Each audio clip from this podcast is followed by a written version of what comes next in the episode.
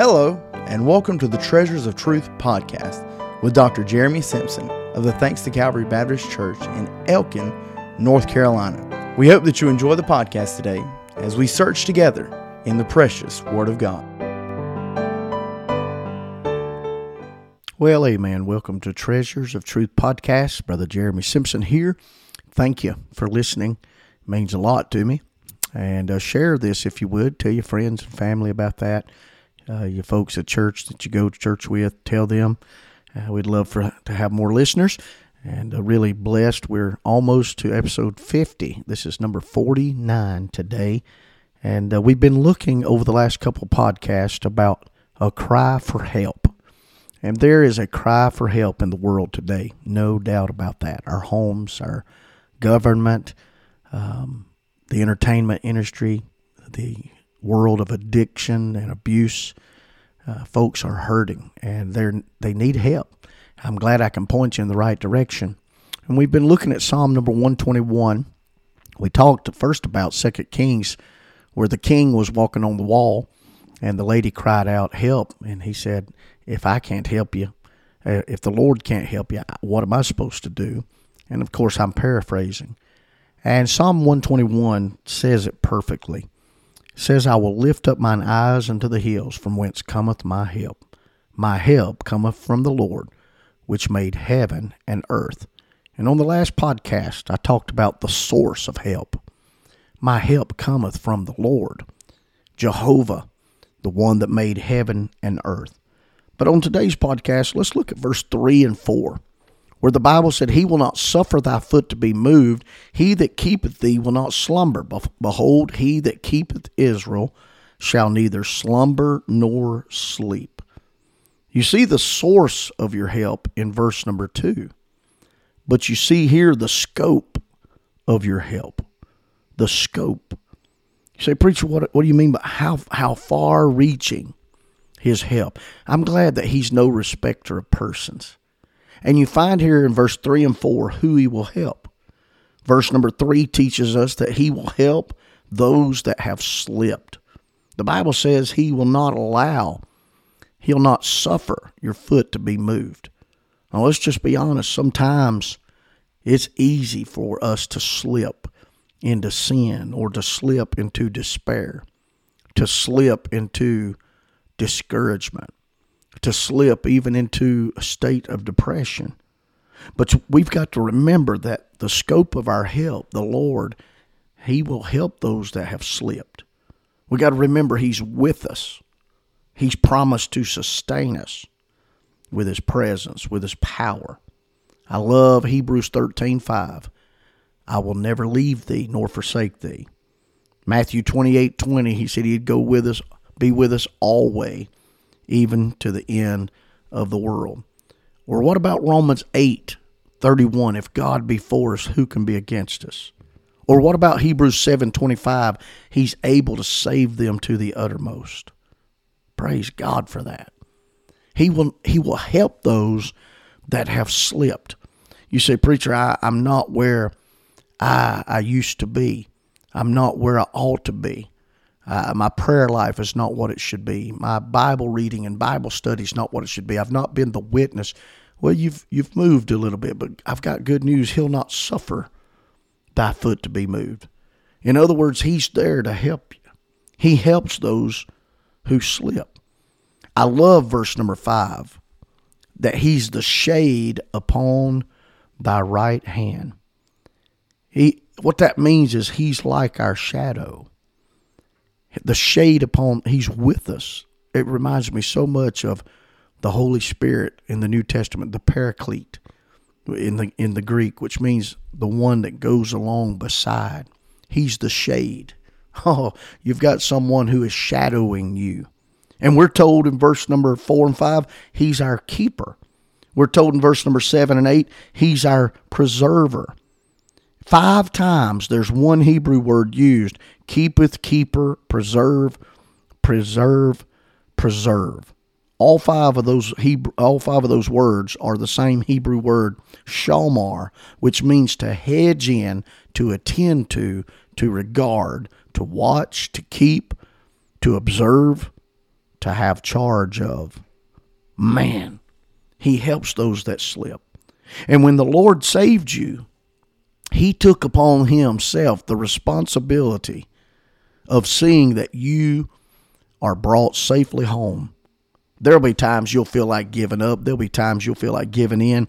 But we got to realize he has lifted us out of the miry clay of this world, set our feet upon a solid rock, and established our goings with his glory and his power.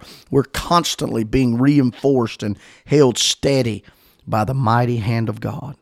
And what that means is that we can count on the Lord to help us along the way. He's the comforter. He's the one who comes along beside us to offer help and offer assistance as we make this pilgrimage. Again, it's a song of degrees. It's the pilgrim song. So in verse 3, we see that he helps those who slip. But also in verse 3 and in verse 4, we see he helps those who sleep.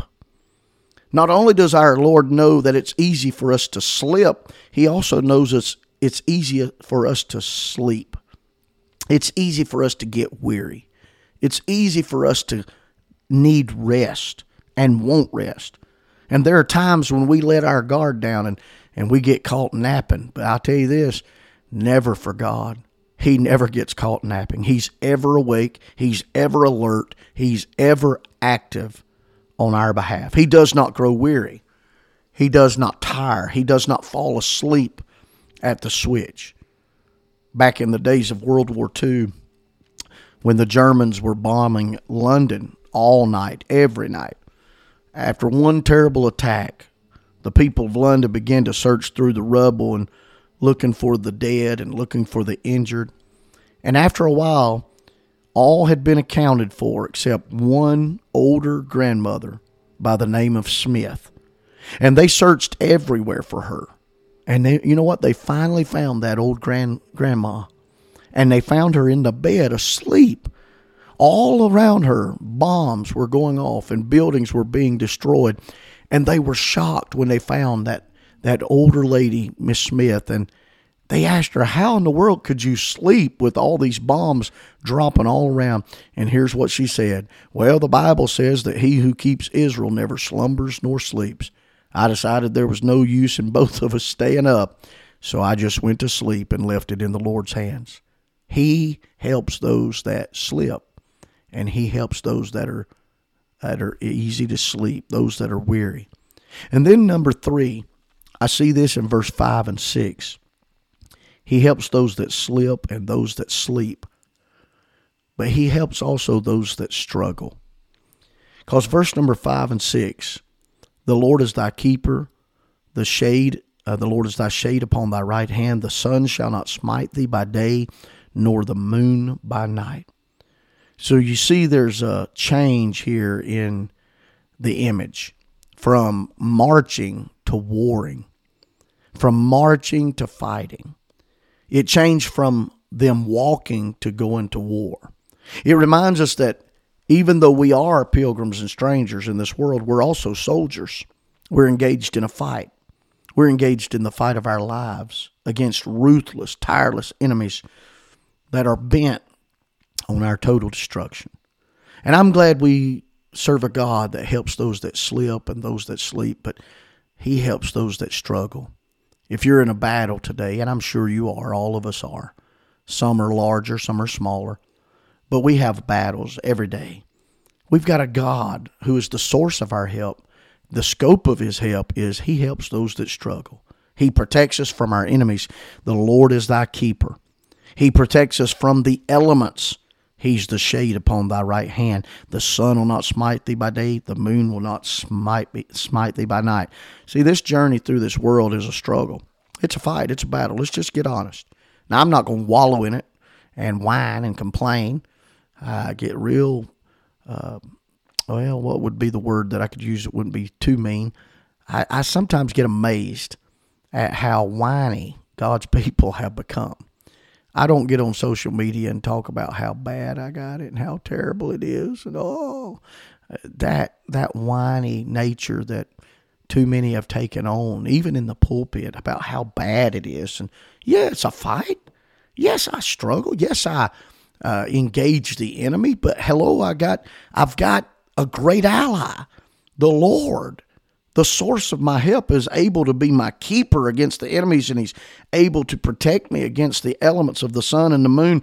And even though it's a fight and it's a battle, there's assistance, there's relief, there's aid, there's support, there's help. And it's more than the preacher, and it's more than the church, and it's more than your family and your friends.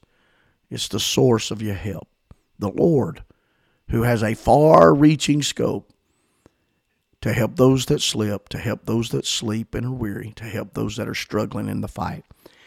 I don't know where you are today. You may be listening to this in your office. You may be listening to it in your car. You may be listening to this in your recliner. I don't know where you're listening today, and I don't know what you are facing. I don't know what you might face tomorrow. But I just want to encourage you. When you need help, know where you need to go. And that's the Lord, Jehovah, the source, who has a broad scope of help. I appreciate you tuning in today to the podcast. I want you to do something. I want you to go out today. I want you to be salt and light in this world. How we need some Christians with the right spirit, with the right stand, with some boldness, but boldness with love. How we need salt and light in this world. And if you're listening to this in the evening, plan on purpose.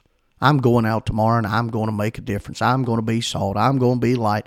I'm going to be a testimony. I'm going to be a witness for my Lord and make a difference in this world.